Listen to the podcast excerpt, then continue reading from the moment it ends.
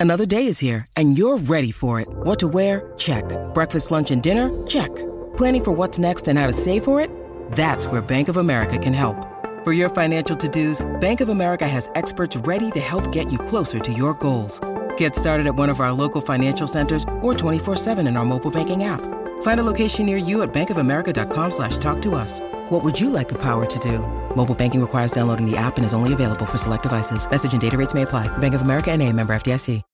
When you need mealtime inspiration, it's worth shopping Kroger, where you'll find over 30,000 mouthwatering choices that excite your inner foodie. And no matter what tasty choice you make, you'll enjoy our everyday low prices, plus extra ways to save, like digital coupons worth over $600 each week. You can also save up to $1 off per gallon at the pump with fuel points. More savings and more inspiring flavors make shopping Kroger worth it every time. Kroger, fresh for everyone. Fuel restrictions apply.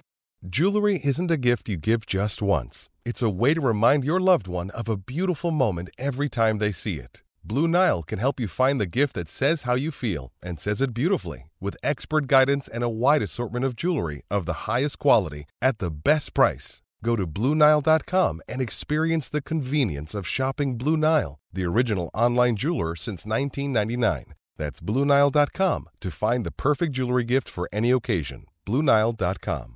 It's the Pompey Pubcast that combines the beers and the blues. Baros for Pompey, round Kuszczak goes down, penalty to Portsmouth at Old Trafford. Baros tripped by Thomas Kuszczak, who sent off Muntari do the job. He steps up, left-footed, scores for Pompey. They lead at Old Trafford in the quarter-finals of the FA Cup. Jamal Lowe's onside, the flag sneak down, Jamal Lowe, nonchalant, fantastic, brilliant. Portsmouth Football Club are promoted to League One. Curtis across the face of goal. Marquis! Marquis! He's won it! 96 minutes on the clock! Portsmouth are heading back to Wembley! This is Three Lads in the Pub. Episode 26 of Three Lads in the Pub. But this week it is Four Lads in the Pub because we've got a special guest who I'll bring in in a second. We are at the Ship Anson. You had to No, think then. no, I'm overwhelmed because it look, it's quite emotional. we it's so good to be back. It looks absolutely brilliant. Uh, if you did miss the news, there was a horrific fire here a few weeks back, uh, but they've turned it around. It looks absolutely brilliant. Good to be back. We're all stuffing our faces, bar Jeff. We won't mention that. Good evening, Jeff. Hello. How are you doing? I'm good. Yeah? I've been better, but I'm good. Okay. Not going to go into it, but Jeff's not feeling too well, but we'll get through. Ryan Stillwell, good evening. Hello, sir. Enjoying the food? Oh, it's lovely. Mate, what a spread this is. Well, we've got cheesy garlic bread, we've got onion rings, we've got halloumi, we've got chicken strips, chicken wings, chicken nuggets, fries, Fries, we've got peri yeah. peri dips and barbecue sauce. We've got alcohol, we've got What's two the what, poppy. what's the uh, watermelon sauce? So uh, they said it was like a watermelon peri peri or something Yeah. like that. Different, really isn't it? nice. Uh, really good. Well, going down well. You guys have said it's nice. I haven't tested it. Yes, uh, yeah. You're not feeling brilliant. So you're abstaining from the uh, the, the plentiful food, the cornucopia that's Uh, in front of you. at of least us. you won't burn your mouth this week, Jeff. No. Um, but of course, like I said, we've got a special guest tonight. Joining us uh, is Brendan, who is a regular contributor. I can't even say the word. I'm pissed. I'm not pissed. What have I got for a drink? Oh, we haven't done that yet. Brendan, good evening. Good evening, gentlemen. Oh. Thank you for having me again. It's nice to be here when I'm not required on my other format, but I'm here with you this evening because um, with you lovely people. Good to have you, mate. I think uh, there. Let's try that. Is that better? Your microphone's a bit quiet, but we'll uh, we'll adjust that as we go along. Right, beers. Jeff, you start. Lemonade and lime. He's not a well man. I'm, Sorry. I'm not well. He's a broken man. So- mate, we've all been there. Like I've, I've had a couple of weeks where I've had to go for Diet Coke. Uh, go this way, Brendan. What have you gone for? Um, I'm on a Beavertown's neck oil this evening. Ah, do me a favour, mate. Tip it that way for me. There you Like go. this. That's better. I'm like I'm like Bradley He from meant S your Club Seven now. not your beer. um, yeah, you're you're a big neck oil fan. You're telling me at the bar, aren't you? yeah, it's not bad stuff actually. Yeah. Growing on me. Yes, I have gone for a Moretti, a Birra Moretti, and it's my second one this week. Would you believe? I'm I'm a changed man. Pisshead. I know. Uh, how about you, Mr. Stillwell? I've, I've gone for a departure from the usual and gone for a fruity cider and old You malt. sound a bit like me. So what? Hold on, Yeah, the I- tables I- have turned I, in. I've taken a break from drinking like someone from the 1970s. No double rum and coke then today. right, okay. Uh, lads, we all seem quite upbeat. There's a good reason for that. It's been a good week. Start with you, Jeff. Uh, good week for Pompey. No, no negativity here. I, you know, I know we try and find balance. We try and find something negative to talk about. There is a couple of things that, obviously, the Ronan Curtis injury. We talk about that, but it's been a really good week for Pompey. Yeah, definitely. You know, look, if we go back to Tuesday night, I think everyone would have taken a draw. And we went 1 0 down, and you kind of thought, oh, here we go. It's that man, Dion Charles, again. You know, I had visions of crying into my cornflakes the next day. Dion Charles is, is, is my, you know, Ryan Scott Twine moment. I, I really thought we, we should have really should have gone out and got Dion Charles when, when he was up for grabs. And we talked about that numerous times. Look, we went 1 0 down, but there's just some. The atmosphere at Fratton Park up until Tuesday hasn't been great. It's kind of been, uh, yeah. Are we are we in for this? Are we are we up for this season? Um, are we playing for anything? And there's there's kind of been a, a bit of apathy around Fratton Park, you know, in terms of the atmosphere. But Tuesday night under the lights always seems to generate something. And we went 1 0 down.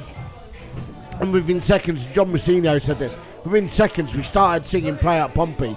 We started getting behind the team. It was instant, wasn't it? You yeah, it was hear instant. Yeah. Now, I was trying to recall the last time.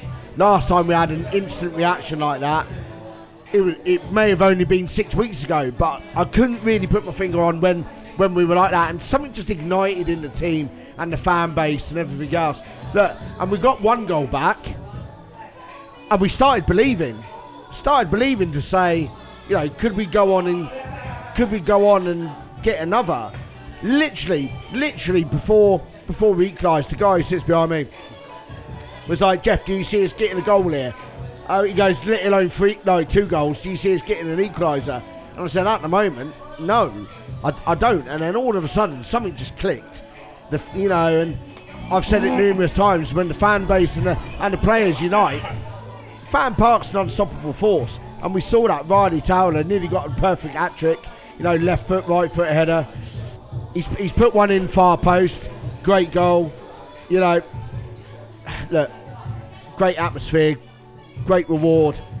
Three points in a, in a team against the teams that are probably one of the most informed teams in, in the division, whether that be cup or, or league.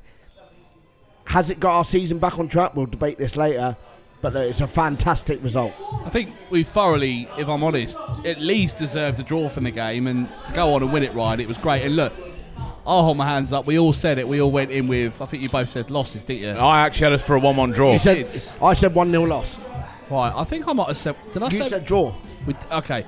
I mean, and I said this. I said this on Twitter, and I had one guy go for me, and I said, look, none of us really expected us to get a, a result from Tuesday, so uh, it kind of played into the players' hands a bit, didn't it? And and they showed, they proved us. They proved it on Tuesday, getting a, getting a win against a bloody good team.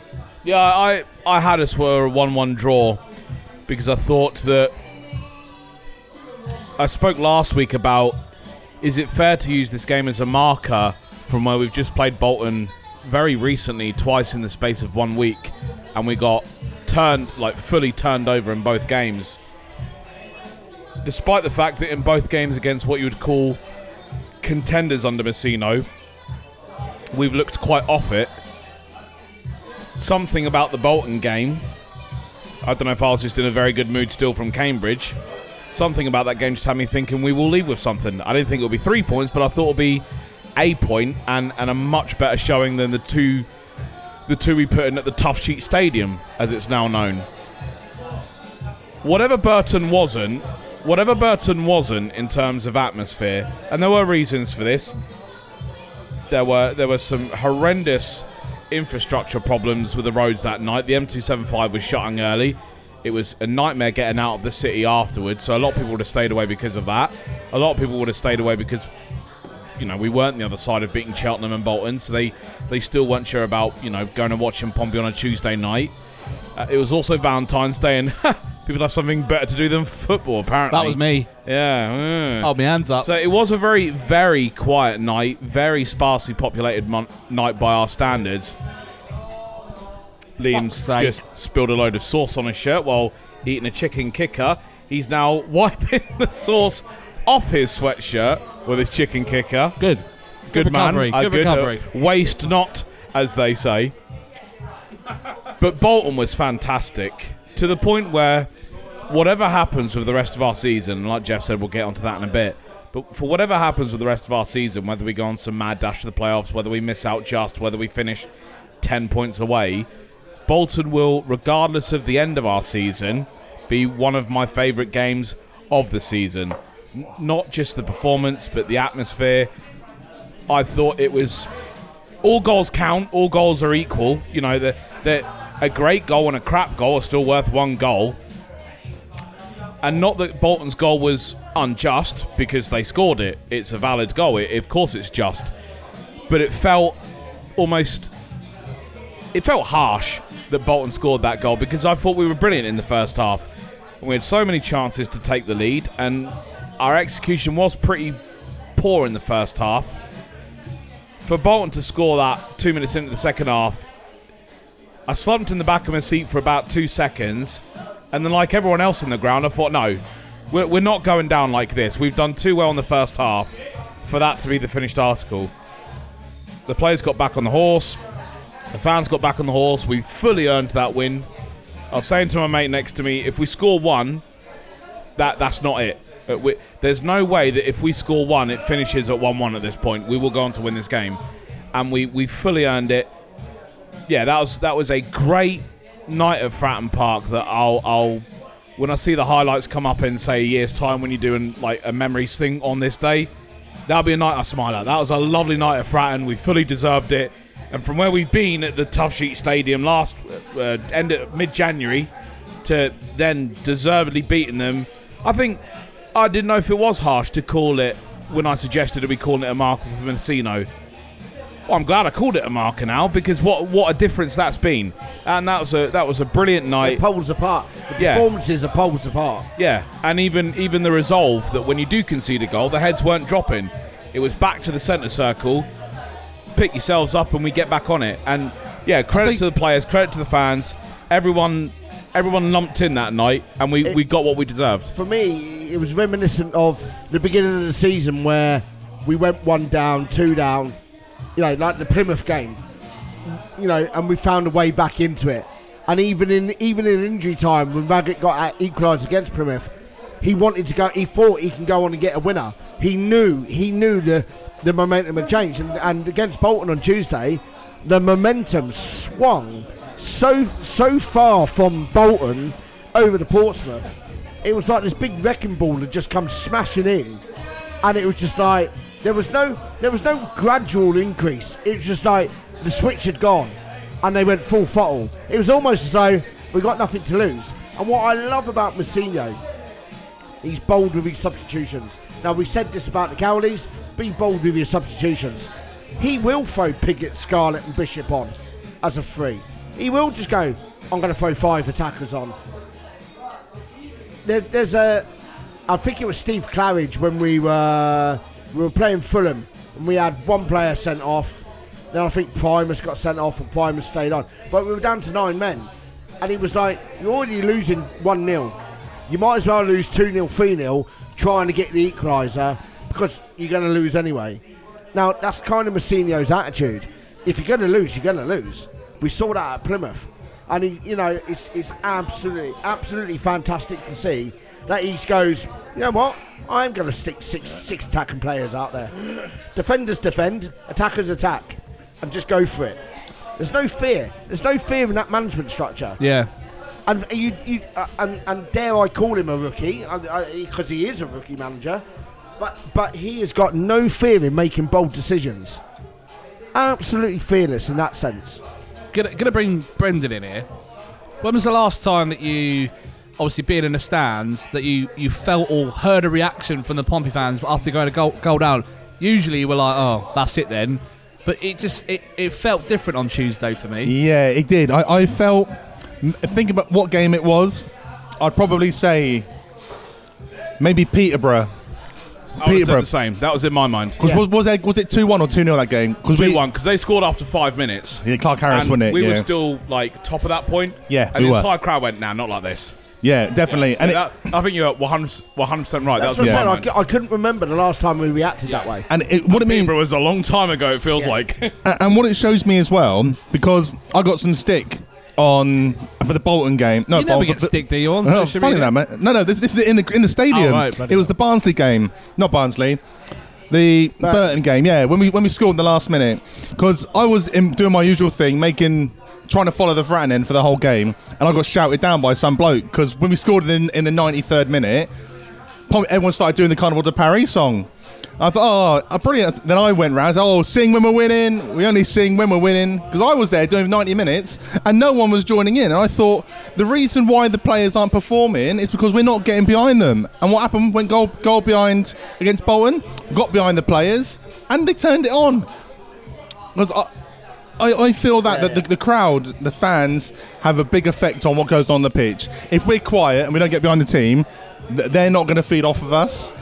Well, I know we'll get onto this in a few minutes when we talk about Cambridge, but how many times has Mousinho talked about the Tom Lowery chant in the past 24 Oh. hours? Beautiful. So it, y you are right that the players hear it, the, the sidelines hear it, and they feed off it. Door, Doors heard it up at Fleetwood. Yeah, yeah, we, we yeah. There, there is no doubting that Pompey fans can suck that ball into the goal at the Fratton end, hundred percent. You know, we've seen it. I mean, it well, pretty much happened on Tuesday, didn't it? Look, So- How many how many times have we have we seen the volume ramp up at Fratton Park, spe- especially under the lights, and teams crumble? Yeah. because they're defending the Fratton end, we're attacking the Fratton end, Do you know what? and teams do not like it. I used to say this in a previous job. A, a tackle goes in like you know a, a, an ambitious challenge or something will just it, it lifts Fratton straight away, and that's it. It's a game changer. Something lift- like that. It'll lift any crowd. Look at Exactly. T- Tunnicliffe's tackle at, at Lincoln. Yeah. Exactly. It, it, it obviously didn't score at the end of that game, but it picked the crowd up. yeah. Happens on a Sunday. On a Sunday morning, a player throws a big tackle in. The player's like, "Go on, go on, lads, I get know, up for it." look, I know Fratton isn't what it is, you know, what it used to be. We know that. We all know that. You know, we've been there. I mean, I reckon- long- some longer than others, but I, I think it still can. It can still be a fortress. I've got you the know? capacity for it. Absolutely. But I has. reckon that something down the road will change that. And it's not something that might happen. By all accounts, it's something that will happen. Rail seating in the Fratton end. I think if you get rail seating in the Fratton end, such as it is in the North, uh, the Milton end, you add a bit. Because I, I've done safe standing when we went to Cardiff in the League Cup in August, which again feels like a totally different season ago and it was it was it was brilliant. It was absolutely brilliant. And I think if you get that installed through the the whole Fratton end, you change the dynamic of how people support the team. So I'm looking forward to that. The only thing about Bolton Tuesday, I, I wish it had been a perfect night, and it, it wasn't because of what we learned at about 6 p.m. yesterday. Obviously, we didn't know at the time about Curtis when he went off with a knee injury. And to dispel the rumours, it wasn't in training. I know people going around saying, uh, oh, what, what the hell are we doing in training this time? Yes, you can dig out our training and our medical processes as much you want recently, but this was what happened in the Bolton game. I've picked this up before, and I might. This this is this is a kind of ongoing third eye. Has anyone ever noticed when Curtis goes down, and he's fine? He hits the floor three times. Does that little tap out. He didn't do that on Tuesday. I'm telling you. I'm telling you that is a sign to the bench. Like, I, I, I've had, I've had nine knee operations. I'm telling you now, when you bust your cruciate or your cartilage and it hurts, hmm. you stay still. Hmm. Who was you it? You stay still. Where Chelsea had a friendly against Aston Villa pre-season, and there was one of the Chel- I can't remember was it was it was it Broca who went in for a challenge on the Villa defender, but he got his knee twisted as he went in for a challenge, and he landed in the goal mouth, and there's a mic in the goal mouth, and you can hear him screaming. Yeah, I think it And is it that. was the Yeah. same injury. Like, I s- th- this injury's more common in the NFL uh, and in in basketball. This is a nine month to a year thing, and it's a horrendous injury. Obviously, Jaden Reed suffered it. Oh. I think twice, it twice, twice, yeah. twice. If you, This is like, I obviously we all had doubts on whether Curtis gets offered a new contract. My take on it was, if he performs like he did at Fleetwood, and then subsequently the, the, the game against Bolton, and he can put in, say, for the rest of the season, 66% of those performances to the end of the season, I would offer it. At the point in time, I would have said no, because I, ne- I need to see more of the renewed renaissance version of Slick Back Curtis. I would have given him it. Slick back Curtis. Jesus, do we have a. Oh. Some rotten luck, don't we? Some real rotten horrible luck. because at this point, I this I may sound like a bastard by saying it, but do we? We can't really offer him a new deal. Like if he's out for nine months to a year, and let's say it is the usual, I'm, I have no idea the severity of the tear, but I'm only going on most ACL injuries, and I can only go on the last Pompey player to suffer an ACL injury, which was the Pompey player this season. Curtis will not play football based on, you know, the average the average numbers of an ACL injury. He'll not play football until 2024. Now, now going back. It's it's heartbreaking that this might be the end for him, just as it looked like he was going to be on a renaissance. But it might have to end the, this way. I think the club will do right by him. I think the club will. They'll, they'll obviously look after him, do his rehab Oh, yeah, for yeah. him. All the medical they'll bills look after and him. and all help that. him, yeah. Look, like I said, I've had nine knee operations, and every Sorry, how many? nine, just a few. Um, every surgeon has told me, whether it's my ACL or, or whatever, every surgeon has said that the, the recovery, the recovery road to recovery from an ACL was having good hamstrings and good quads. Now people are amazed that Curtis was able to walk and play slightly after after he'd done it. Um, if you've got good, this, as Ryan says, this injury happens in the NFL. This injury happens in rugby all the time. The way rugby players and NFL players get around it is that their quad muscles and their hamstrings compensate for the ACL. Yeah, Ronan Curtis has got, if you look at him, has got quite strong quads and, and Lovely, hamstrings. lovely legs. Lovely You know, legs. Same as Ellis Housen. Ellis Housen done the same injury, and people were amazed that he played a, an- another 90 minutes after he'd done it. That's because your quads and your hamstrings compensate for it. So, so the injury, although it is an ACL, and um, you know, wishing Ronan, Ronan all the best with, with, with the injury comeback, it may not be as bad as as what we, we, we may fear or as a fan base. I it's hope not. bad. I it's hope bad, not. but like I said, if you've got good quads and good hamstrings, they compensate for your ACLs. There, there you go. There's there's my medical prognosis. Thank you, Doctor You heard it Harris. here first. I've had enough injuries, mate. Dr. Harris. Football coach. Doctor.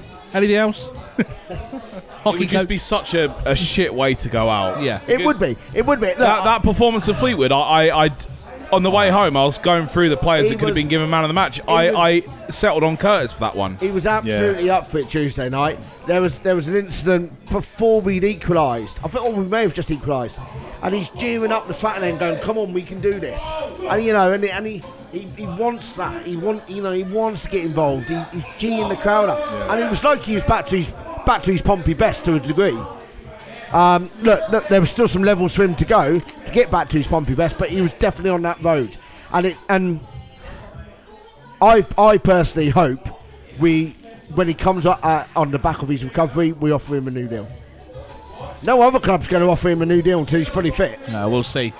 We'll see what happens. They might even go down the route of like a, don't know, like they have with other He may he may have a he players. may have a um, a performance related deal the first year. Yeah. And if he you know if he hits certain targets, he gets a he gets a second deal automatically. I'm sure more will come to light on that anyway as time Look, goes on. Mousinho, Mousinho rates him. Hmm. Mousinho's played against him. He rates him. I think I think Ronan's done enough. I do as well. Personally, Ronan's been brilliant for us, and I think you should look at it. Don't look at it romantically, being like, "Oh, no, he's been here for so many years. He's earned it." This this last few months, yes, he's not played as much. He's cu- a couple of injuries, but I think he has. I think he's been good enough to to, to get a new contract. Look, he scored. oh, Well, this season he may not have hit the heights in the in the league, but all in all, uh, on all the other games, how many goals is he on already now? Well, overall, Yeah, uh, I need to look it up. I think he's about ten or eleven overall in in Papa John's and everything else. I'm sure it must be. I'm not sure he's hit double figures. Maybe. I, Because think, I don't think he scored many in the league. Don't. I, I think he's probably scored five in the league, if that. Um, but I'm sure I heard something say he's hit 11 goals this season. He has two in the league, three in the pa- uh, three in the Carabao Cup, and two in the EFL Trophy. So seven overall. Seven overall. yeah.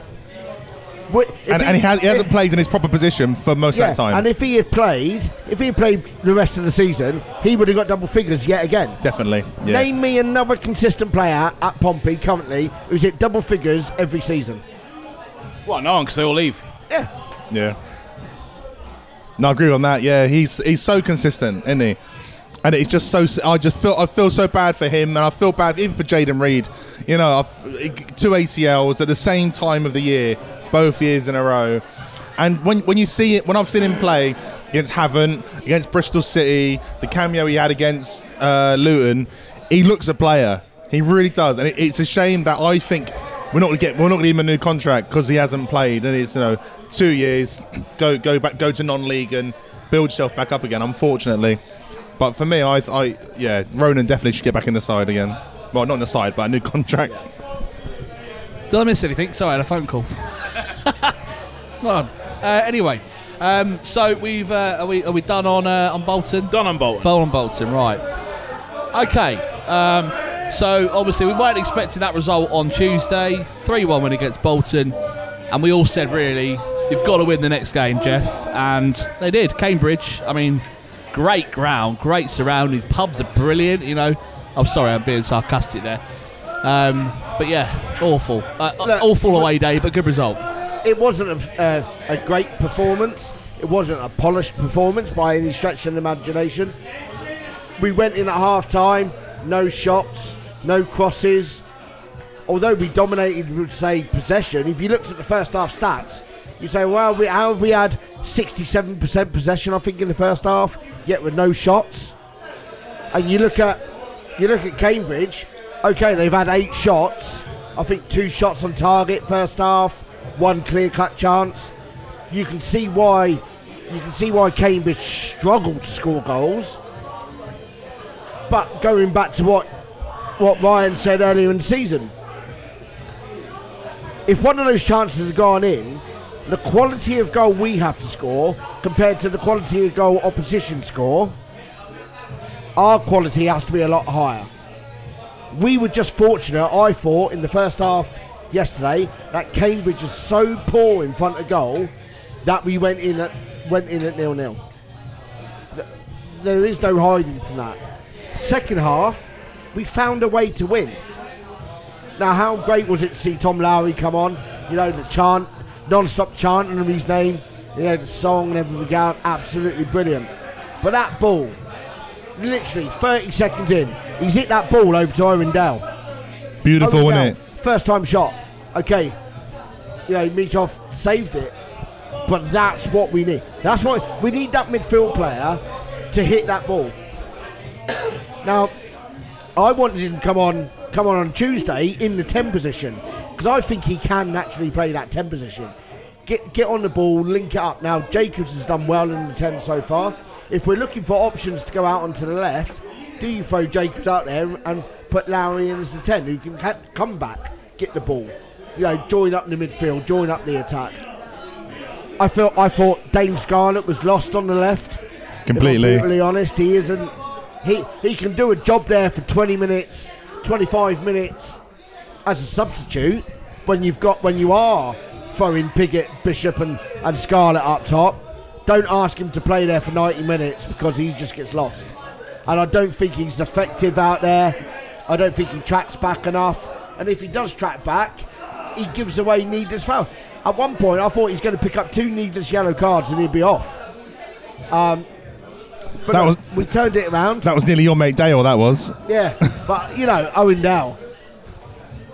Talk about shithousery. He's, he's pushed. He's pushed the, the, the defender over.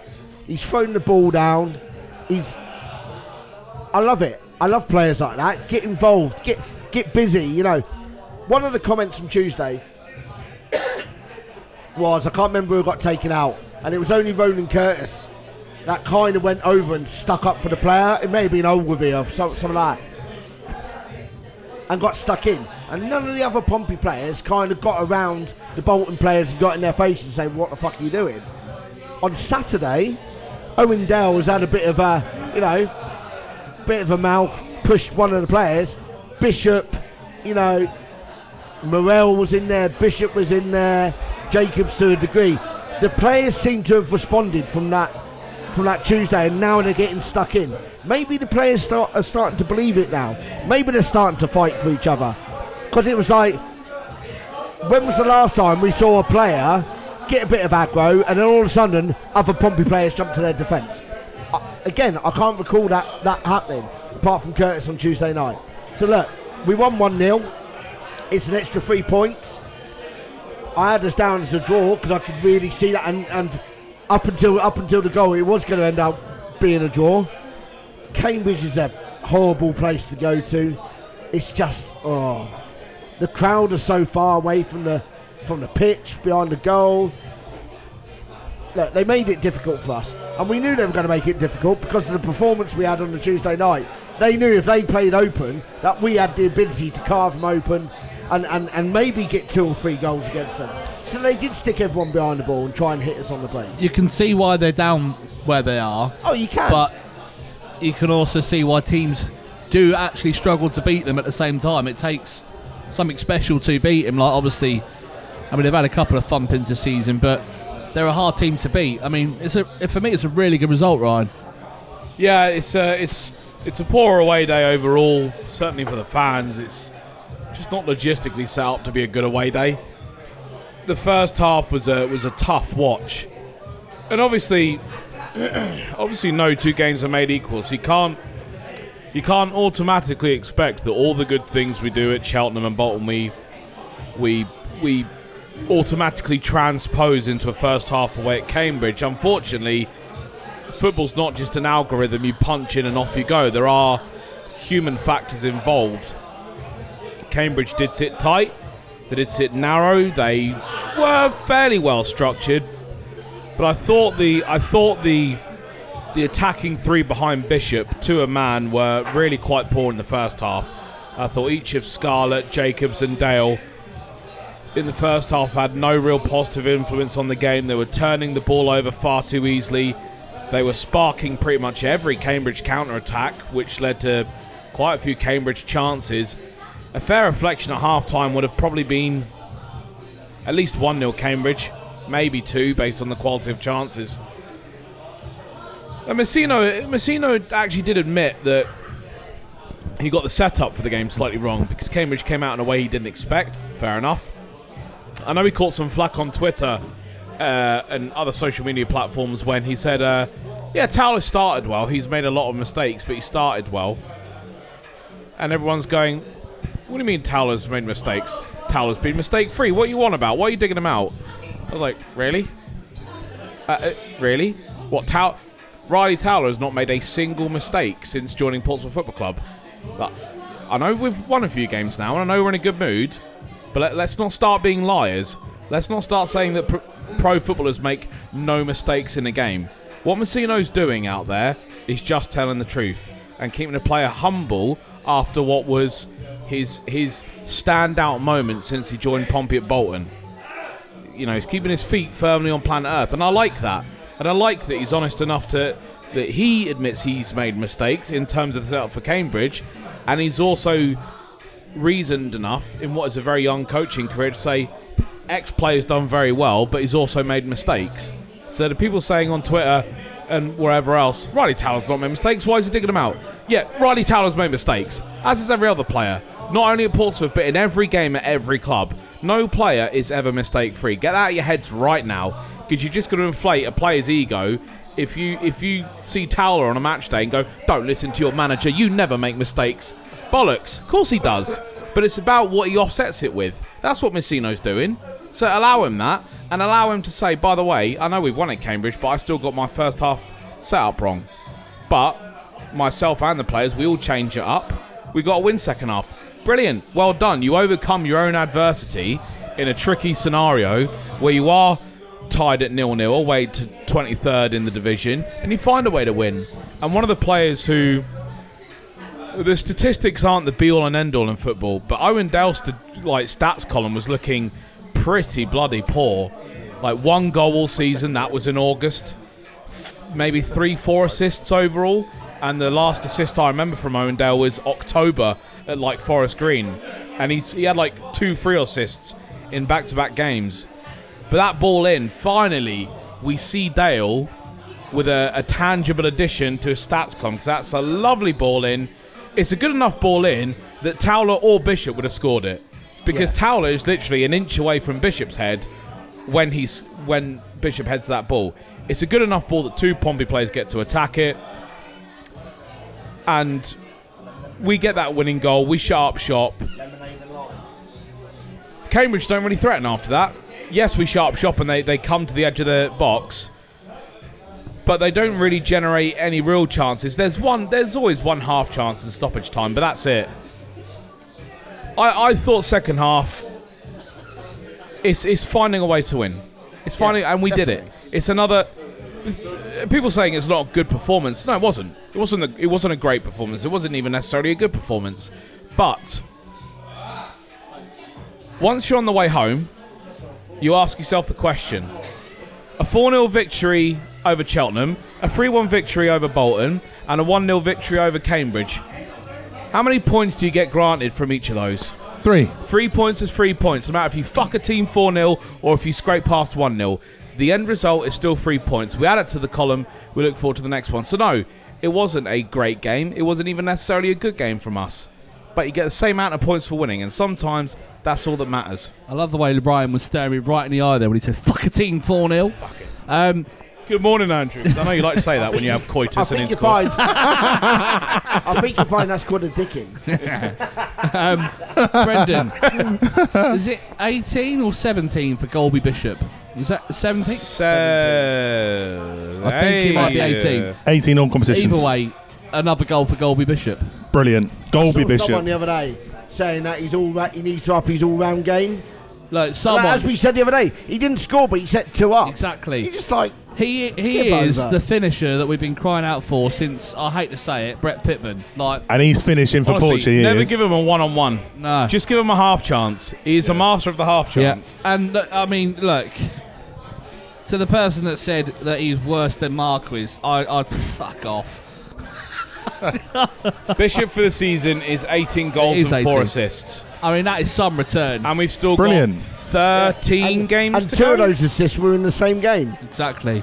Yeah, thir- 13 games to go. Yeah. And he's Look. already on 22 overall. My, my point is, Brendan, look, it's good to see him overcome that. I mean, he had a little bit of a purple patch, let's be honest. Yeah, a bit of a drought. It was frustrating for him, but he's, you know, he's proven it again on Saturday that he can score goals for us. It's brilliant. Him, he's, he's picked up from what we lost him, what what we were sort of guaranteed with Marquis. You know what he did with Doncaster. Then we thought, oh hello, we got the top, last year's top goal scorer coming in, and he was very hit and miss a lot of the time, Marquis, and Ma- mainly miss. mainly miss or and mainly post or miss something like that. And yeah, it's just. And then, since Pitman, definitely, and even before Pitman, you go back to Yakubu, Yakubu back in the Prem days, or I know we had other ones, Benjani, I- Defoe, whatever. But yeah, he's brilliant. I Frank love Westcott. watching. Oh, sorry. Absolutely love his, Westcott. uh, Eyes on McLeod. his reaction. His, his reaction after he scored against Bolton to go over to the North Stand and shush. Yeah, was like, yeah, yeah, yeah. Abs- I reckon Ronan's told him to do that. Absolutely. No, he had he had every right to do that. that. Yeah, definitely. Every right. Yeah. It was needed because I thought the, the amount of flack he was getting, I thought the, Oh, it the, the geezer's the geezer's not that obviously he's a striker, effectively on job description score goals, but he does a lot more than just score goals. The amount of times he holds the ball up and brings it down and brings people into play. You know, we we slammed Michael Smith because Michael Smith would do that. He'd I'd hold the ball up. in a heartbeat. Oh yeah, but I thought we got Bish now. But Yeah. I think Smith does that great job of holding the ball up and laying it off. But but his goals weren't there. Bishop's holding the ball up and getting goals Yeah, and assists. So I I can't knock anything that Bishop's my done. head in when people slate and tag players on social media. They they read it like it's just if he's up. Um, I was laughing off Mike earlier, by the way, because uh, Aaron, our good friend, has just joined us and uh, sent a message around asking about a drinks order. No one wanted one apart from Jeff. and Aaron had to double take when I asked for a lemonade and lime for Jeff. He wasn't quite sure whether I was taking the piss or not. Uh, can confirm he has got a lemonade and lime. Cheers for that, Aaron. Good to, to Cheers, see you, mate. mate. Thanks for joining us. um, yeah, positive all round. Uh, one 0 win. Um, anything else you want to add from that game, Brendan? Was it? Um, I ju- again, I just think well, we, we've covered most of it. I don't want to repeat what guys have said, but Lowery coming off the bench really lifted that team. Yeah. The way he buzzes around the pitch and does all And the, the crowd as well. Definitely, and the crowd. Oh, the sort of like the oh when he Yeah. steps on the pitch was what I thought was, was brilliant from the the gallows humour that Pompey have. You know that that like Ryan likes to mention. But yeah, I just found Scott again. We I mentioned before, Scarlett's not very very good on the left. He sort of gets a bit lost when he's not there for, for 20 minutes at an end of a game. Um, it was actually quite an important win for the fans because if you look at the games, obviously, uh, up until not long ago, we had to go very hard to find a win anywhere. Now, if you if you take a look at the, the away games we've won, Fleetwood, 300 fans there. Hereford, 700 fans there. Forest Green, 850 fans there. That was the first time Pompey won an away game in front of more than a thousand Pompey fans since I think it was Port Vale on August Bank Holiday oh, weekend. Oh, that was a lovely weekend that was. Yeah, that was a great weekend. Victorious Sunday. It was fucking brilliant. But again, like like I've always said, you got to win your home games. We just went through this phase that even when even when we won away, we were doing it in front of a man and his dog. To actually have a packed out, like a packed out away end on a Saturday with more than a thousand people there, yeah, brilliant. And it was great being part of that away end, and it was great to have that many people there celebrating and win. Like I've been fortunate enough to to go to all these games, but a lot of them haven't. Yeah. You know, they've been waiting so long to see to see a win on the road, and that goal, bodies flying everywhere. It was it was for for how poor an away day Cambridge is. Everyone felt that one. That that was everyone left in a good mood after that. Jeff, I mean, we, we've, I think we've all said where we are now is probably where we finish. But where, you know, after the last three results, where where is our season at, and where do you see it heading? I I I think it rests on the next two games. If we can get four points out the next two games, which are two very very tough games, if we come away with four points, then maybe just maybe we we we may creep into six. But you you we we we cannot afford to lose any games from here on in. So, you know, we've, we've got to somehow find a way to win more than what we, we, we're currently drawing. And if we are in losing positions, find a way of drawing. So, for me, it depends on. It was a good way to depends on draw. what we do against Barnsley and, and Sheffield Wednesday. I was, I don't know if you may have seen, I I had a bit of a run in with uh, Bolton fans on Tuesday. I just, I like winding people up because we get it when we lose or whatever. And um, I had a bit of a, um, uh, you know, a, a, a Twitter spa- uh, sp- uh, argument with, with a Twitter of a Bolton fan, and then we ended up messaging each other directly. Up, you know, we were joking around, and and he said.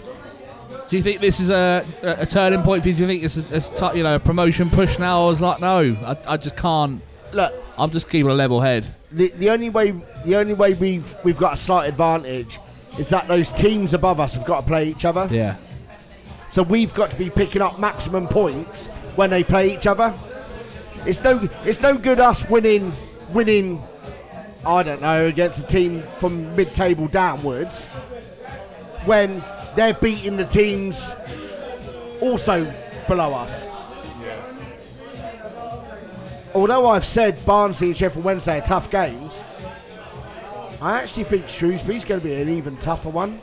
We're more evenly matched in a way, aren't we? We're I- very similar in that Yeah. in, the, in the in the table, aren't we? Really. I said this would be their breakout season, where they went from lower mid-table irrelevance to playoff contender.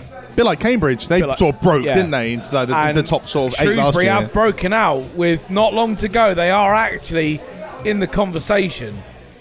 As, as far as I perceive it, we are not in a playoff race, but we are in a race to be in the playoff race. So I have the teams which I believe that are in a playoff race. which are teams in the playoffs and teams within six points. I always think that to, to be in a serious conversation at a given point in time, you can't be more than two, three games away. Because the moment you drop to double digits in points away from what you're chasing, that becomes quite a mountain to climb. If you're double digits away in December, January, fair enough. But when I say a race, race to be in the playoff race, I would qualify that as if you get down to the final 10 games of the season and you're two, three games away, fine. If you're down to the final 10 games of the season, final, you know, 10, 5 games of the season, and you're double digits away, you're not in the race. You're, you are very much outside looking in. Now, we've got 13 games to go. We've played one more game than Barnsley, but we've played one fewer than Bolton. So we still need. It's odd because you're still waiting for the league to get on an even keel of who's playing where and who's playing where and, and when. Most of that sorts itself out in March, actually. There aren't many rearranged Tuesday games for April. So by the end of this month, we will be within 10 games to the end of the season, and we will most likely, as a division, be on the same number of games. You know exactly then you've got no favours in terms of games in hand. What you are and the distance you are to whomever is as it is as you enter April. So what I when I say we're in a race to be in a playoff race, by the end of April, we will know if we're in a playoff race or not. I want by the end of March to be no more than six points away. Because the problem is, if you're in a relegation battle and you go on a good, good run of form, you can make that gap up in two games. Because weirdly enough, teams in a relegation battle don't win many games. So if you're chasing a team ahead of you, they're not likely to win. Problem is, playoff teams are quite good. They happen to win quite a few football matches. So you could win three games in a row. But Barnsley could shrug their shoulders and go, we so are we. win two. Yeah, we, we can win three in a row as well. So you've done all that great work. You're still nine points away. So this is where what a when we were managerless and Bassie's tricky blues were going to Bolton twice in a week. I think fucking how, how the hell are we how the hell are we closing this gap? This one's over, isn't it? If we are within six points or six points as April starts, yeah, we're, in- we we are in a certified playoff race. But at the moment, I believe we're the precursor. We're racing to be in that race by the start of April. And I- you've got to get, like you said, Jeff, four points minimum. I want four points minimum. I don't care how good Barnsley are. I don't care how good Sheffield Wednesday are. Good teams beat good teams to get into good places. This is the stand and be accounted for week of Pompey. And I know there's only going to be five of us there at Barnsley on Tuesday, but that's not our fault because we lost our queen. Doesn't happen often, okay? So the five of us that do go to Barnsley, fuck it. Loud as we can. Race, Tommy Lowery. for 90 minutes. I cannot wait for Tuesday because I didn't think a month ago this would be a big game. This is a big game. And- Thi- and- this is a big game, and I can't wait. And if it is one degree in Barnsley, fine. He's getting up off his chair. Come on. He's going all Churchillian on us. Ryan, Come sit down. Ryan, sit down. Sit Yeah. down. I cannot wait for Tuesday. I'm actually excited for this game. It's good. If we win Tuesday,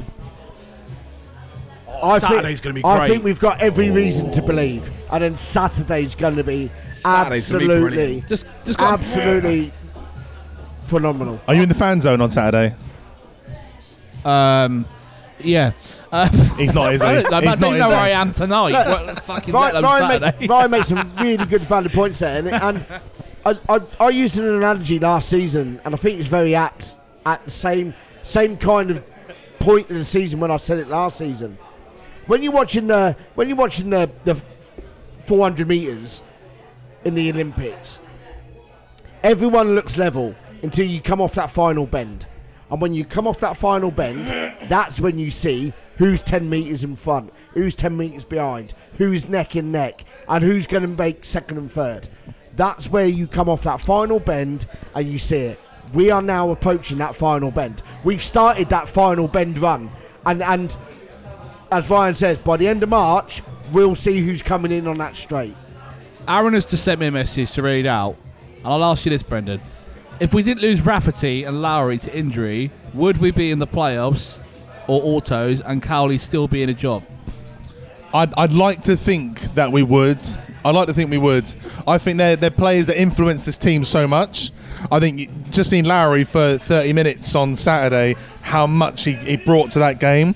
And even Rafferty, since he's come back into the side, he he bounds up that right hand side and put some beautiful balls in. And if we had all those crosses, decent crosses, not putting disservice to Zach Swanson at all, I thought Swanee did a great job. But I think Rafferty's got a beautiful right foot that Bishop probably would be in in the 20s by now, I think. What do you think? And Lowery, yeah, yeah. They both I- would have created more chances for us to think score. The, I think the issue was caused by the management by overthinking. Yeah. Look, we all bemoaned, we all bemoaned Conor Ogilvie playing at right back, and then, like when we had no right backs or anyone to play there, he didn't play him there. That's when you throw Conor Ogilvie in at right back when you've got no one else to play there. People b- were bemoaning Ogilvie playing right back when you had Zach Swanson on the bench.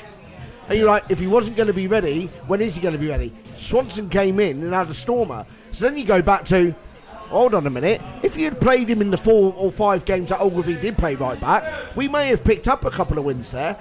Look, if we don't make the playoffs, the season was lost October, not December onwards. Not from when Mousinho came in and Cowleys there. The season was lost in October, November time when when we were overthinking overthinking tactics. We were overthinking who to play where and everything else. We had more than enough. We had an I personally think we had more than enough in the squad to to pick up wins instead of persisting. You know, there were times where we were saying we should be playing three at the back. And we didn't play three in the back because it never worked the previous four games. Well, that's when you go, have to look at look at yourself as a management team and go, you got that wrong. And, and, and look, we love the Cowleys, but they just overthought overthought the tactic. I- I these think- players are these players are League One players for a reason. With what you said there, overthinking it, I think when we started losing games, I think they tried to sort of tweak it and tweak it and tweak it rather than saying, right, go back to basics. What did we do well? Exactly. What Yeah. did we do well? What did we do against Sheffield Wednesday's first game of the season? Three, being three down, bringing it back to three all. Mousinho's come in and he's just simplified everything. Yeah. How many times now, I said this last week, how many times have we heard players say, back to basics, simplifying? Ev- all of them. Literally every post match, not everyone, but. Um, Ryan, did you want to add anything on that?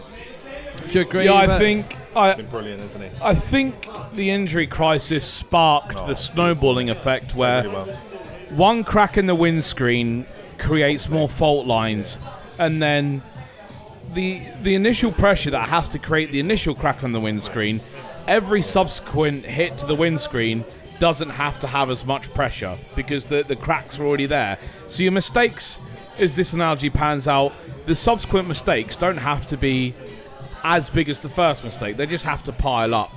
And that's where that's where Cowley, who was still partially let down by his players, and I'll die on that hill.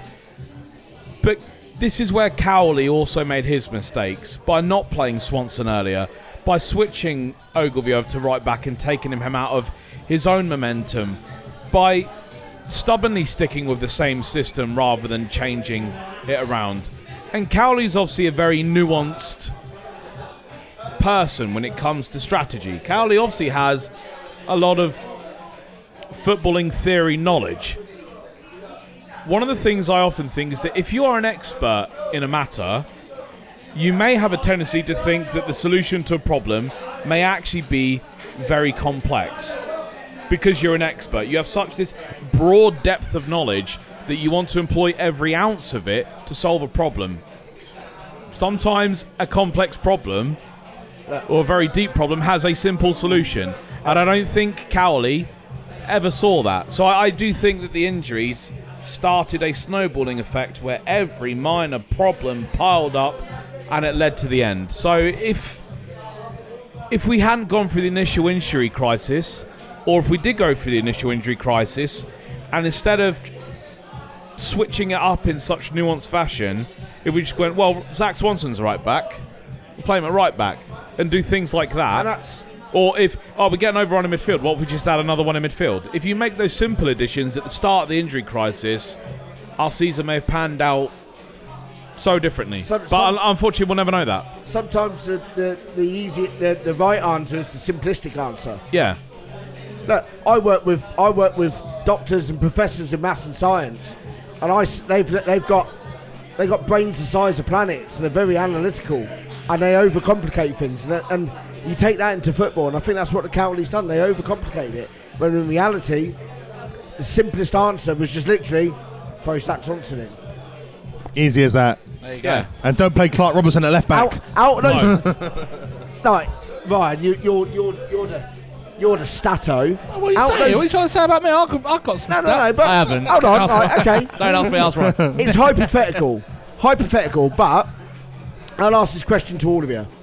It was because he hesitated to ask me that he asked Ryan. Out, out of those, out those four or five games that Ogilvie played right back, if Swanson had played in there, how many, how many points do you think we would, would have picked up? How many of those draws or losses would have been wins? Ryan, how about you? You answer that one. Well, obviously you have to take the first one out because we did actually beat Burton on the on the first game at right back. Having said that, they were bottom at the time, and Dino Maamria had only just joined. So, yeah, no. After that, Charlton away, wasn't it? Charlton away, we're 2 0 down by half time, and we're playing fucking awful Oh, that was anyway. grim, I wasn't don't it? think you overcome that game. Fleetwood. It's weird because I wouldn't necessarily call that one the fault of Conor Ogilvie. I'd put that at the feet of Owen Dale for missing an open goal. But everyone decided to blame Josh Griffiths because he didn't come out uh, at a corner despite the fact that he had nine Pompey defenders in front of him who should have been capable enough to do the job anyway. So everyone trying to blame other facts that day. Owen Dale scored an open goal. How about that? That might have worked. That would have been cool, yeah?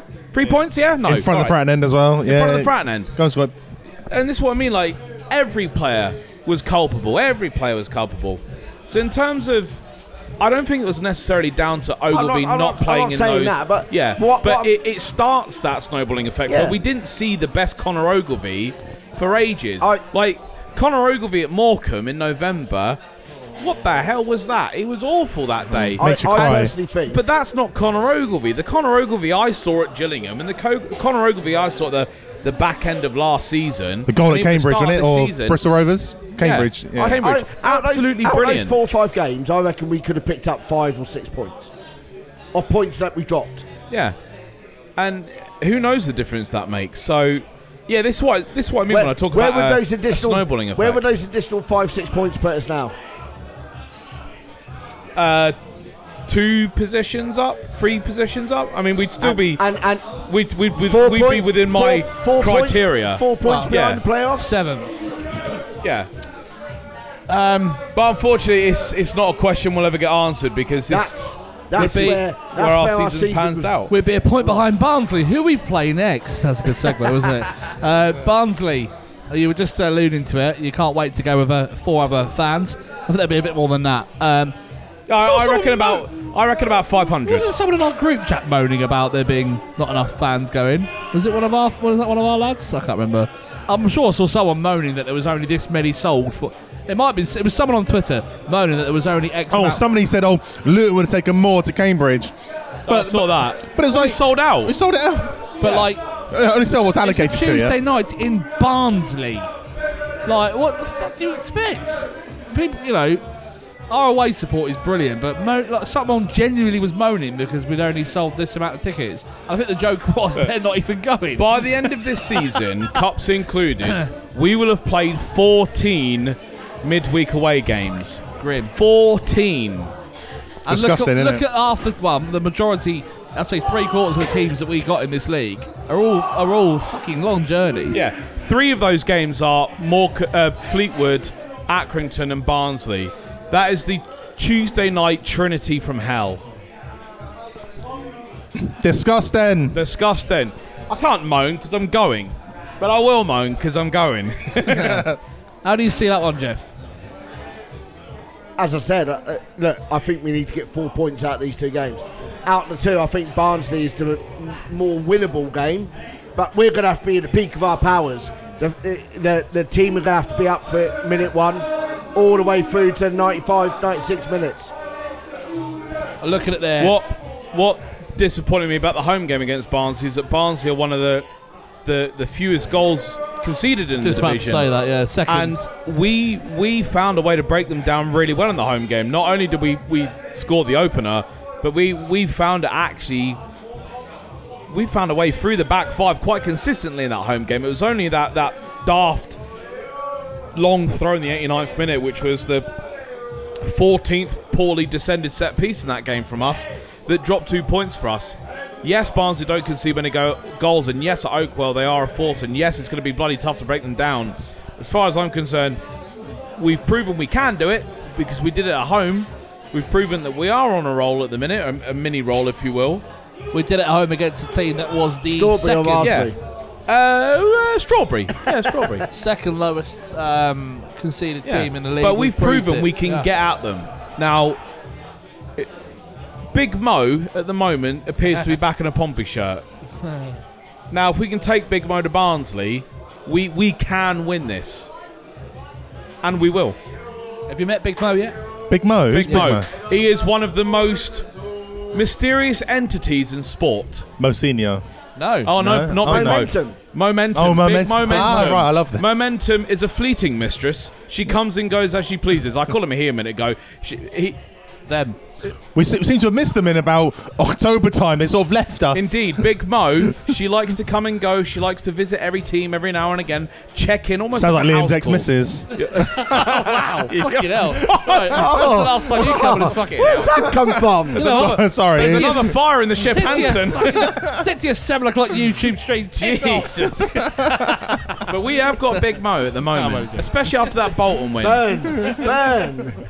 So, yeah, why not? Let's go to Barnsley and, and pick something up. Fucking hell. Uh, how about you, Brendan? Actually, no, I'm not going to fuck what you think. what are you saying? But are you going? I'm, I'm debating on it at the moment. Right. I- I- I'm, t- I'm, I am as well. I am. Do I really want to get home at three in the morning? yeah. If Ryan's got a I mean, spare I seat, Three in the morning, you'll be. I'll be lucky. if I mean, Ryan's got a look. spare seat, it might be possible. Mate, I'll be crossing paths with you on the way. I'll be go. I'll be finishing work, and you lot will be putting up. But yeah, Barnsley, I, I, I think we've got a decent following. I think our crowds can, can get behind them, behind our lads, and uh, as I said, our crowd can, can cause anything for Pompey away days, and I Oh, think they, we'll they do had enough. Like 300 of us at Fleetwood. and that was good enough. Yeah, so That was good yeah, enough. I reckon we'll take about half a thousand at Barnsley, and Yeah, and I think we'll see something. yeah. Never at half a thousand. I've never heard that. Never Five heard- hundred. No, but I've never heard, 500. never heard someone say half a thousand. First Yeah. time in my life. Um, should we get? A, s- oh, I know we haven't done it for. We don't usually do it. Score, score prediction. Score prediction. I want to say two 0 Pompey. Oh no, we did it last week, Jeff. Second. But uh, score prediction, Barnsley. Uh, 2 1 Pompey. What did you say? Two 0 Two 0 two one, 1 0. two. Pompey. Oh, okay. I hope And I have to check because sometimes you go against them. He is a glory And I- supporter, I isn't do. Exactly. I'm gonna go one 0 Pompey. Hmm. Aaron Barnsley 1 1. one one. Thank you very much. I Uh, just don't want to get in at 4 in the morning having not one. Like, Yeah, Oh. yeah. That's a long drive back. It to I mean, Fleetwood was longer, so all I have to do is is when I'm driving back from Barnsley ne- on Tuesday and then Aki the week after. What a fun week that is! I have to think is yeah, but it's not as long as Fleetwood was. Like it's only 20 minutes shorter. It was- that, that's a valuable extra 20 minutes in bed. I'll have you Nothing know. will beat that Bolton week for you, though, will it? Oh, Uh, horrendous after that, nice home tie against a against the league leaders. against the league leaders who are look, they're flying. At this moment in time, lead leaders, aren't they? They Yes. are. They're three points. Can ahead they still drop off? Because pl- they're only one. They're three points ahead of Plymouth. And they've Yeah. got they, but they have a game in hand over Plymouth. yeah. So Um, yeah, Sheffield Wednesday next opponents for Pompey at home. Uh, like we mentioned earlier, s- start of the season we played them. Was it three or wasn't it? Three all, yeah. Opening day. It was, um, and we all thought, you know, after the game we played prior to that, they, did they dick us? Last game of the 4-1. season, 4 four 1. one, and we we all said, yeah, good result. What would you? a great six minutes that was. It was. Oh, a great six minutes that was. Yeah, my ex that was was very hot. Like, the heat from that day. Just join it in.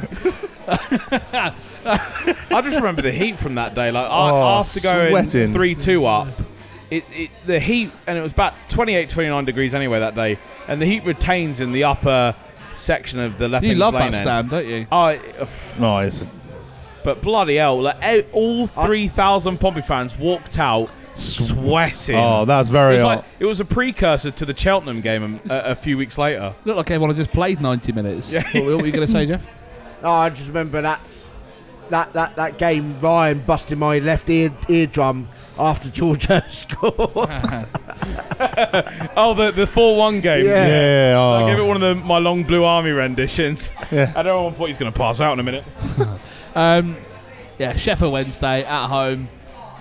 I mean, But it, it, it depends. It depends how we do against Barnsley. I If, think the atmosphere will if be we good. if we win against Barnsley, the atmosphere on Saturday will be absolutely Oh, rocking. I praise. I So, think uh, I want the absolutely fan zone rocking. buzzing on Saturday Do morning. you know what? I think I think it will be buzzing regardless of the result on Tuesday. I think Look, we're at our best when we, when our backs are against the wall. That is it's- going to be that that. The Pompey fans, I'm hoping, will be right at it on Saturday. Let's let's do what we did against Bolton. We're going to lose three 0 We'll win now. Watch. I mean, we, we've got to go in there and just just. I, I would I wouldn't go into the. I'm not going to go down there with any expectations like I didn't against Chu on Bolton on Tuesday, and we came away buzzing, didn't we? Talk about that later on. You might came away buzzing. Um, yeah, you, yeah. No, no, no, let's not talk about Yeah. that now because I know that's coming. Um, but how about you, Ryan? Sheffield Wednesday at home, top of the league. For They've been flying all season. Oh, I'm all right, thank you. Uh, you don't want another Lyman juice, Jeff? Look, we going, Squash. going into Saturday. Going into Saturday, head on, head on, face them head on. Nothing less than we are not in a position of luxury. We are not in a position of we can take it at seventy-five percent, play cautious, and see if we come out with something. We don't have that luxury because we are chasing. We are now chasing and we are hosting the league leaders. This has to be head on. This has to be blood and thunder. This has to be fuck you. Fuck you moaning about the reduced away ca- allocation because we're actually improving our away stand and you're not improving your manky shed. So fuck you. We're coming for you. Mm. This has to be everything you've got. And at home, we have done that with And to we haven't necessarily done that away at the contenders, but at Fratton Park, we have been that since John and John arrived. And that's what I expect. Whether we get three points or not, thank you, mate. Whether we get three points or not is is almost immaterial in terms of what I expect. But I expect that under what I've seen so far, and if we are chasing, I expect us to make uh, make Sheffield Wednesday earn every goddamn blade of grass. And this isn't one of those uh, faux hype speeches that everyone does for a get big game. This is actually just what I expect. If you are chasing and you are against a good team, don't give me don't give it ninety percent. Throw everything at them and see what happens. Because if you play cautious and you lose one 0 don't walk away from the game asking, "What if?" Y- There's only one way you're going to find out about what if. Brendan? Yeah, I, I completely agree with Ryan. We, we- we need to go for it. You can't sort of sit back and you know see how it goes first half and then try and kill it off second half. I think we need to sort of go at it properly. I'd like to see even Louis Thompson get a start. I know it means dropping um, Tunnicliffe. I think Tunner's been brilliant recently, but stick Thompson on Barry Bannon and say just keep him away from the ball, as what Richard Hughes would do to Paul Scholes in I do agree. in but I- 2004. I, don't think you could change the winning team. You can't. It's just it's criminal. Unless No. there's an obvious reason for it. I just, But that would be my obvious reason to keep Barry Bannon out of the game, because he is the, he is the cheat code of League One. I, as- I do agree. I'd like to see that, but I just don't. Can't see it. I can't see Yeah. it happening. You can't play. You can't play Dane Scarlett on the left. No. The other reason I'd, I, I'm saying fucking go for it is we have the luxury of knowing what it was like having played Sheffield Wednesday this season. Yeah, In the first half, we played, hey, let's take it easy here, lads. yeah. And we got pummeled from pillar to post. We were lucky to be 1 0 down. We were poor, weren't we? We were Second really half, poor. We, we turned the ball over on halfway. We found the first pocket of empty space along the. because they were playing a back three, and they have been for most of the season. We turned the ball on halfway. We found the first pocket of space. Didn't matter if it was the best pocket of space. We went to the first pocket of space we could see on the flanks. We went to it. We got the ball in the box. Eat, sleep, repeat. I- Their back three could not mark for Toffee that day. They've improved since then. But then again, Colby's still Colby, and a good cross is still a good cross.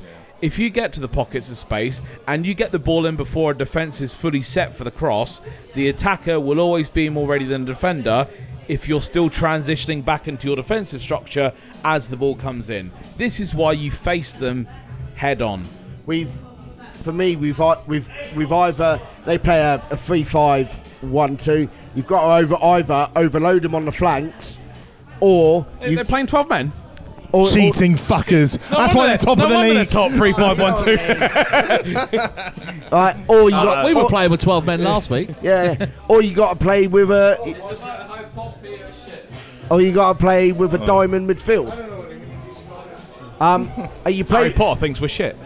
you, you play with a diamond midfield, which allows you which allows you to get Thompson at the bottom of the diamond, Morrell and Tunnicliffe either side, and advance, and then Lowery in that in that ten kind of dropping back in. So then you can play a, a four-one, three, you know, and and whoever you're going to play up top, it's got to be Bishop. So, so look, I, I'd like to see a diamond midfield against Sheffield Wednesday because although they've got width play, playing a, a 3-5-2, I think we've got enough in Rafferty and Ogilvie to suppress that that their, their wing backs in that Yeah. position if we can overload it with a diamond midfield. Or like I said, you've got to double up on their wing backs and you've got to make sure their wing backs are facing their own goal, not our goal. Jeff's third eye.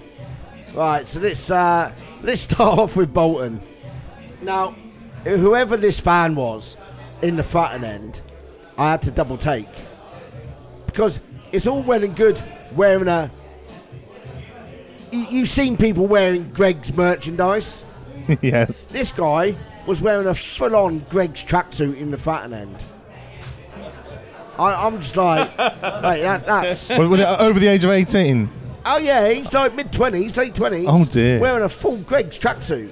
From Primark. I, I, I'm just like. It baffled. looked like he was baking it. It was like Look, that, wasn't it? I'm no fashionista, but I know not to wear a Steak Greggs bake. tracksuit. Um,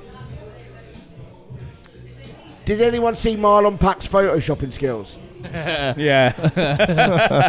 Where he photoshopped Colby Bishop's face on, on the real Ronaldo's body. Oh. Hilarious. Um, Did you also see him have a dig at, uh, at Max Swatton as well? Uh, Pompey admin on Instagram. Well, that was jo- Joe Pigott said to said to Max at the end. Did you not oh, see was that? I thought it was uh, Pack. No, so so Max Ah. Swatton's going around going up to players' reactions and all that, and Pigott's like, "Get out of my face." Oh no, no, no! I'm talking about something else. Oh no! Another no, instance of Max. that. We've got to mention it. Yeah, so Joe Pigott told Max to get out of his face. I and saw walked- Yeah, that I one. saw that. Walked off laughing. and then uh, Owen Dale put an Instagram post up, and you can see Max filming him in the background, and Marlon Pack put on there, "Is that Zidane?" oh, poor Max! I was giving him. Back to Max as well. Go, going on about Owen Dale. Owen Dale obviously said at the end of that that player reaction, he goes, "Oh, I do love winning here, even if I can't score." yeah, that was funny. So um, that was a good one. M- Back to Max. Another Max. When he was going around filming the players, like doing his little at the end of the game, I think it was just when Pigott said that, get out of my face, he took his woolly hat off and threw it on the pitch. As he, and he walked around with his woolly hat on. Uh, he, he gets Um, some stick.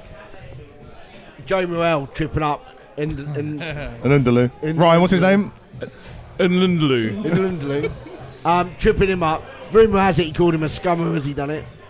Um, obviously, in Lindley at the end was w- with his console, being consoled by his family in the Milton end. I think they got a good scumming as well, uh, which is great.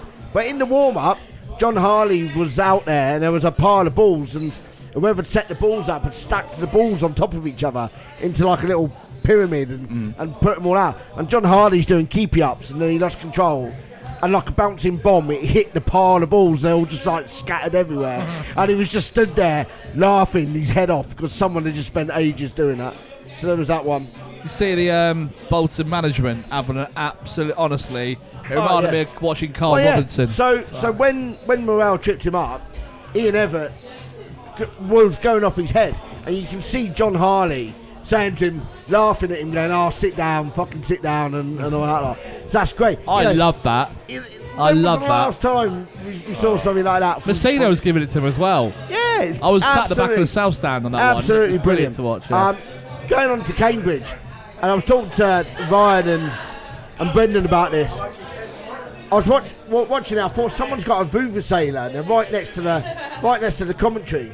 And I was like, so I put it down as a th- third eye, like, because it coincided. Every time Westwood was ringing his bell, it coincided to Westwood's bell. And I was like, who the fuck takes a Vuvuzela? You know. And then I thought, oh, actually, it's one of those fox hunting horns. It turns out it's my next door neighbour who was cutting up wood to repair his extension roof with a bandsaw. Um, so yes, I nearly got myself dinner of the week for nominating a third eye that actually wasn't a third eye. Um, no reason whatsoever to wear our third kit. Absolutely no reason whatsoever to wear our third kit yesterday.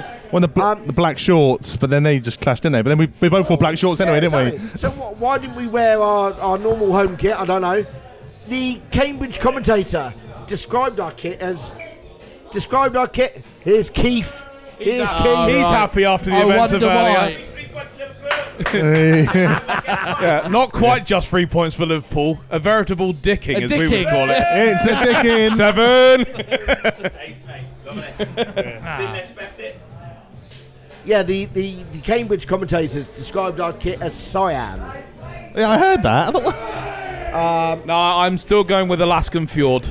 Sorry. I admit, I got mi- the minty kit. yeah, the minty. kit. And, and then it was like um, Brendan and I were chatting about it. There was twice they got it wrong. Dane Scarlett commits a foul. They, the Cambridge commentator said it was Ryan Tunnicliffe. Okay, one's ginger, playing centre midfield. One's as forward, playing on the wing. Look nothing like each other. um, then Jacobs commits a foul. They said it was Dane Scarlett again. I'm like, no, that, that, that. I, I don't know how you're getting Dane Scarlett, Michael Jacobs, and Tunnicliffe all, all, all Oh, they do look the same. When Owen Dale pushed the, the, the left back over in the, in the goal mouth scramble with his annoyance, and Colby Bishop stuck up for him, Michael Jacobs is stood on the edge of the box with his back to the camera. So you can see Jacobs, 24, as Colby Bishop's getting in there and defending Owen Dale. And the Cambridge commentator said, I don't know why Michael Jacobs was in there pushing everyone. I'm like, what the fuck? What game are you fucking watching? Do you remember them Bristol Rovers? Oh, uh, Bristol. Yeah, the night, we Randell lost, the night we lost 3 1 at Bristol Rovers. right. That Williams. Yeah. Is that, um, Randell. is that Randell Williams, the one from Exeter? And the other guy goes, yeah. I was like, no, that's uh, Ryan Williams. he was actually Randell still at Williams is Exeter. at Exeter in a different So division. we had, uh, we had, Fuck. we had, Reeco Hackett. we had Ryan Towler playing for us yesterday. Ryan Towler. And George, Georgie Rafferty. George Rafferty. Whoever George Rafferty Do you know is, what? um, I don't look. I'm I not, don't know. I'm not claiming to be an expert, but I know what happens before a game. Commentators will liaise with the away team just to check names, to check players, to check positions, to check Have this. we laid law? Like, Well, come on. based on what I'm hearing, it sounds like the Cambridge commentator team were very, un- very unprofessional. Very. By the start of next season, they might not find themselves on that station anymore due to being unprofessional, and they could start up a podcast called Free Lads in the Boat Race. Um, and it was. sake. Obviously, they they don't, like, they, don't, they don't like Andrew Moon by the sounds of it. I like Andrew Moon. but Free obviously lads they Only don't. mo- yeah. Three lads in the pub a mile down the road. there was there was an incident in the uh, in the first half where Rafferty got taken out, and he clearly got clearly got taken out on the ankle. But as he's gone over, he's jarred his he's jarred his knee, he's hit his knee on the floor. And the, the Cambridge commentators are, oh, he's buying a book in there. I don't know why he's holding his knee. He clearly got kicked on the ankle. Yes, he's just twatted his knee off the floor. That is Yes. why he's holding his knee. Yes. He's not trying to buy a booking. He's legitimately holding it. Honestly. Also, isn't that a very stupid commentary line? He's trying to buy a book in there. He's holding his knee when he's clearly hit him in the ankle. Oh, so it'd still be a yellow card then. I- If, it, I- if he still hit him in the ankle, it's Oh, still no. a yellow card. you absolute moron. the, the, the, the Cambridge the Cambridge commentary was just absolutely absolutely comical. Yeah. Can I just ask something completely off topic? Are, are we? Are, is there any more? Hold on. Um, Oh, just one more third eye. that's fine. this is actually kind of like a third eye, but it's happened now. It's just some, some shithousery I've got to uh, mention. We were talking about Max just now. His dad has just done some top class shithouse with Jake Smith on Twitter. Jake is on his way back from uh, watching Nottingham Forest Women beat Pompey Women 5 0. Uh, Jake's ETA was initially uh, 10 to 9. It's now just jumped to 5 minutes past 11. Andy Swatton, I'm home already, mate. Thumbs up. oh, Andy, mate. Oh, kick him out. He's. Brilliant. I feel sorry for him. I like Andy. He's a good bloke, Oh, yeah, actually. is. He's a good laugh. He's literally Max. Like, yeah. Um, oh, yeah. I mean, I feel sorry for Henry Deacon driving back with Jake Smith for that amount of time. Christ. After that as well. I took him to Sunderland and back in the lockdown year. Yeah, no, oh. mate. I've the done ama- many away days with he Jake. used me as an Christ. encyclopedia that day. He just asked me questions about stuff. Can you open my tomato sauce sachet? Oh no, it was like Ryan. How do clouds work? Oh my god. Jake Jake genuinely said he used to learn so much from Ryan just coming back from an away day with him. Oh, I can imagine. Uh, the best one was the music playlist though, when he said he was going to make a playlist. Like, he was actually going to mix it all together. Like, Yeah, Jake, not like a Spotify playlist, but he'd actually make one long track where each song fades That into kid. the other. Oh, that right. kid, the funniest thing was he said he was going to do this for Northampton away when we lost four one. He got halfway Oh. through it, and then he never. He didn't even go to Northampton anyway because me and you went, and he was in the studio. Oh yeah, I remember So that he one. got halfway through making this massive playlist, abandoned it, didn't go to the game anyway. Jake. Anyway, uh, dubbing dinner of the week. Yes, I'm dinner of the week. Fucking get over it. Well, actually, I have a third eye. Oh, okay. Bef- before you decided to Shit. uh, mock dear Mr. Smith. We're 1 0 up away from home against the side that's 23rd in the division. Thought a rhyme was coming here. As the Cambridge goalkeeper, I would have perhaps not found it the best moment in the history of my life to start on the away fans. Have a look at the scoreboard and the League One table before you start giving it the big un. Very weird. Could have also landed Dimitar Mitov in Dinner of the Week, but I just saw him having this weird back and forth for the Pompey fans. Well, fine. Good luck having a back and forth with fucking Barrow next season. Dubbing dinner of the week. Dub and Din of the Week. So, Liam, I don't actually have you as Din of the Oh, Week, but you may as well put forth your very valid nomination right for yourself. Now, I can justify this. It's all right. I didn't. I I left the game early on Tuesday. Right. I saw Ryley Towler equalise, and it was brilliant. I stayed for about five minutes, quite literally five minutes. I had to go to work. We all know what I do as another job. I had to be there. You're a stripper. Uh, don't tell anyone about that one. I got to the back of the North Stand. I couldn't believe it. They scored again. So I missed that goal. Didn't see the replay because I was already pretty much in the car at that point. Where, where were you watching the game from? Irrelevant. Uh, got to work and we scored again. I'll tell you about that in a second. We scored again. So I missed the winner and the, and the, uh, the the secure you know to secure the win. What a dick. I mean, look, I, I left the game because I had to go to work. Did yes, you enjoy I our was- 1 1 draw? Yes, it was good. yes, I was sat in the press box. no, I wasn't. I mean, I was technically taking notes for today. Uh, look, You That share, was- sharing a blanket with Guy Whittingham, weren't you? Nah. yeah, no, look, there was a couple of issues um, with the fan zone on uh, on Tuesday to do with power and the rain was causing a few issues. So um, the club, look, look, I I know I get told I get special treatment. I've got to say thank you to them because they did look after me. You know, because they could have just said, "I'll piss off and go home," and they didn't. They said, "Oh, you know, we'll we'll sort you out." So, you know, that fair play to them. Special treatment. Yay! Anyway, I, I, well, I got. Well, actually, I say we got special treatment because we watched the win. Yeah, no, I, I, look, I it was it's just typical, isn't it, that I, I leave and we score twice, but I, I think I deserve a, a, at least a mention at, di- at dinner of the week for that. Eh, I mean, people were pointing it out straight away on Twitter, weren't they, that I should be dinner of the week. Oh, the people in the north stand in front of me, mate, who missed the two goals as well. So it's not just you. Yeah. And I always say you never leave a game I'm early. intrigued to hear though what dinner of the week is because that takes some beating. Oh. Dan Nlundulu will, is another good nomination. Not the winner, but another good nomination for Dinner of the Week because that's the second time he's played against Pompey this season for two different clubs, and it's the second time the head loss has occurred. You would have thought that after the events of Cheltenham in August, where he got subbed off at half time, he was on a booking, he'd booted the ball into the Pompey fans, he'd missed a one on one, he was getting pelters the whole way. You would have thought that he would have learned how to control his emotions against the bastards that we are. So when he comes on at Fratton Park, he decides to yeet all of that out of the fucking window and turn into a prize prick. Joe Morrell, the p- man who I am convinced is actually a Pompey fan now, dancing to Mike Oldfield. Geeing up the fans when we go 1 0 down at Plymouth. Going absolutely mental when he scores an absolute screamer of a first Pompey goal. I won't be convinced otherwise. And then tripping Nlundulu while saying, Nice trophy you won 50 fucking years ago. Can't confirm he said that, but, you know.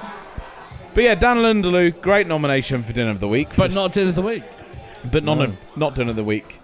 Another nomination for dinner of the week goes to the Scum fan against Grimsby, who, when Theo Walcott equalised to make it 2-2, having been 2-0 down to Grimsby, Wasn't it two of them? shushed the uh, shushed the Grimsby away fans. Looks like he took Now- his mum with him, didn't it? now, one now one thing is to shush a League Two team when you're a Premier League team. People saying, Ryan, aren't you a hypocrite because you praise Ronan Curtis when he does it, but you'll call a scum fan a din when he does it? Yes, because I'm comfortable with the fact that I'm a hypocrite. and if every human on planet Earth would be comfortable with the fact they were a hypocrite, because we all are, we would actually have a much easier existence. So yes, I am a hypocrite. When Curtis shushes a non-league team, wonderful. When a scum fan shushes a, a League Two team, you just look weird. You also look weirder when VAR rules it out. We're not stupid. We've got brains. We, We chuck throw scammers under trains. so Grimsby go on to win that game 2-1, and you're shushing on live television against a League Two team that brought 600 inflatable haddock to the game was all for nothing. They've got a habit of making Huzzah! themselves look like How twats on fucking wonderful that was. The band haddocks as well. Remember the the haddocks were time- bands. Remember the time they uh, when they I know they beat us at Fratton. Remember the time they scored and that dickhead got his phone out Oh, and start- recorded yeah. his celebration. Yeah. and it was like They are oh, oh, cringe. great content. Yeah. Which leads me on to Din of the Week. Wow. It's them. It's it's scum. Ah, yeah. Is that first? yeah, it actually, it's actually their first Din of the Week. It has to be. Has to be. 100%. The laws of av- the law of averages dictate that at some point the 4-1 trophy count has to become 4-2 Yeah. because they continue to stay in the Premier League. They continue to go on cup runs to the latter stages of the cup runs. They've been in an FA Cup semi-final recently, a Carabao Cup semi-final recently, a League Cup final recently. They were all set to go to the FA Cup quarter-final when they were playing a League Two team at home on a Tuesday night. And what did they do on live television? They lost to Fish. And Cleethorpes is a shithole. Oh, fucking hell, it is. So well done, Grimsby. I always thought that when Grimsby came down here and got battered, her, her, no pun intended, 4 Oh. Ah. 0 in the year we Battered won. haddock. Uh, 4 Get 0 in the the year we won League But Two. it's not the time or the place. They were absolutely brilliant that night. They did not shut up all night, even the, despite the fact they were 4 0 down. Some of the best fans I've been, uh, seen down at Fratton I'm still gutted I missed that game. They were brilliant on Tuesday. They deserved their win. Southampton deserved dinner of the week. What a few days it was for Pompey. Was indeed. Was indeed. So, Scum, Dinner of the Week. uh, Dub. Double the week's Joe Morrell. Bit because of the trip on Nlundulu. I get like I have a special place in my heart for absolutely unnecessary things. Joe Morrell did not need to do it, but he did it because he is a Pompey fan, and I will not be convinced otherwise. Joe Morrell has fallen in love with Pompey. Yeah. Any, any, um, Oh, suggestions? Ryan Stray, uh, who is a Oh, Pompey yes. fan. Yeah, yeah, yeah, I was know at St Mary's Yeah. in the in the Grimsby end, which was good to see. yeah. My cousins are in the Grimsby end as well. Because my cousin is somehow. He lives in Plymouth, but he's a Grimsby fan. He's a season ticket holder at Plymouth, but he's a Grimsby big fan. But um, yeah, him, my auntie, and my uncle were all in the Grimsby away end and in lo- loving life. They're even at the, the home game when they played Luton Town. They beat Luton in the last round. and now they're booking their train to uh, to Brighton. I think you could even throw Grimsby in his dub of the week for Gri- that, yeah, for Gri- that win. To be fair, yeah. yeah, fair enough. Sorry, Joe. fair enough. It's uh, yeah, fair Sorry, enough. mate, it just- I'm sorry. I'm my sorry, Joe. Like tripping a scum up would all you get you play. Yeah, it's got to be Grimsby. Yeah. Grimsby double of the week. That's uh, brilliant stuff. Yeah. Could there be a nomination? A couple of nominations, I think. I know it's confirmed, but a couple of nomi- Honourable mentions. Honourable mentions. Um, one to uh, the Leanne, who caused the best entertainment of the first half Oh, on the no. pitch at half time, chipping the ball into the skip. I thought she'd done a great job. Yeah, She chipping the skip. Chipping the skip. Leanne the was skip. on the pitch at half time for Pompey, and it, Great shout for Leanne. And um, I had another one. It escapes me. Oh, and the Pompey women, I think, just to get to that, a big semi final for them. I know, unfortunately, they've, they've they lost 5 0 today, but I thought let them to get to a decent semi final, I thought good for them. no, they're still having a great season, like, they- uh, league-wise. So yeah, they're, they're having a good time with it. Uh, we could sit all day and say dub nominations, but dub nomination to Brett Pitman for being the fucking best goal scorer of the 44 now? 44, yeah, scored yesterday. Yeah. More goals than Erling Haaland and whoever else combined.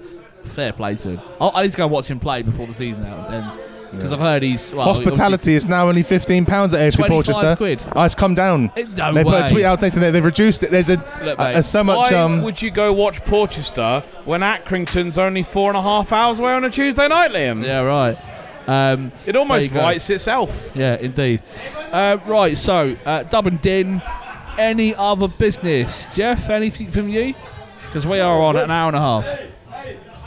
I think Jeff's only other business Oh, hello. uh, involves the Armitage Shanks. Yeah. Yeah. Yeah. I just got what you meant. For fuck's sake. How you feeling, mate? You've got you've done well to sit through this. Yeah, I'm, I'm still feeling vopey, yeah. Yeah. Um, Brian, any other business? No, uh, just you know, pray for me Wednesday. That's good. Yeah. and pray for me next Wednesday after Aki. Fuck. A- anything else you want to add, Brendan? um, that lad who just did a headstand in the middle of the ship Anson when he's had about too many pints. I, mean, I wouldn't really call it a headstand. It's more a doggy style sort of thing. So, um, you know about that, don't you? What is it? Wait, look, he's banned. He ain't coming back on. he's had, he's I'm- had a pop at my ex. I'm joking. I'm coming back, Tom. I'm sorry, that's not true. Uh, Aaron, Are we going to edit this out? no, fuck it. Aaron, thanks, mate, for coming down and, Thank you, uh, mate. and supplying some drinks Thank you for for, us. For the thank you, lemonade yeah, and thanks lime. Cheers, mate. Jeff's lemonade and lime. Yeah. Um, Brendan, thanks as ever, mate. Great, No, to, don't worry. great to have you here. Return me from my loan back to 4 0 for next Um, weekend. Don't tell him where we are next week. Uh, Yeah, next time, Tom, ask Brendan with a bit more notice than 40 minutes to God. go. Yeah, Bre- uh, uh, fuck. Look, uh, we know you Andrew. like- I, I, No, Right. Tom. Fuck. Do you remember? do you remember at Sheffield Wednesday last season? I went on. Tom was outside, and, and Tom said, "Oh, he- here's the here's the um, A-list Pompey celebrity," and I j- jokingly went, "More like Z-list." And then Tom threw it back at me yesterday. He said, "You're the self-proclaimed Pompey Z-list celebrity." I went, "Hold on a minute. you call me." uh, Cheers, Tom. Love you, Uh, really, mate. certified Pompey Z lister. I'm the one that gets special treatment. You uh, are. Jeff, thank you, mate. Um, rest up, and Mrs. Stillwell as well. Thank you, and cheers. To, Get me to Barnsley. Yeah. Come on. Cheers to Keith down here at the Ship Anson and all the uh, the staff down here for making us feel so welcome. And great look. Hold on, late contender, double the week. Ship Anson back open, it's busy brilliant. on a Sunday. Like nothing ever happened. Brilliant stuff. Uh, well done, guys, and uh, we will be back here very soon as well. Where are we next week, Jeff? Do we know? Star and Garter. Ooh, change up, lovely Star and Garter. Ah, Uh, very so far from we're at your the house. Artillery Arms next week, Brendan. Artillery Arms. Cheers, lads. And thank you, Pompey fans, for listening to Three Lads in the Pub. And hopefully, we'll be talking about another couple of wins for the Blues. Thank you very much. Playoffs. Ah.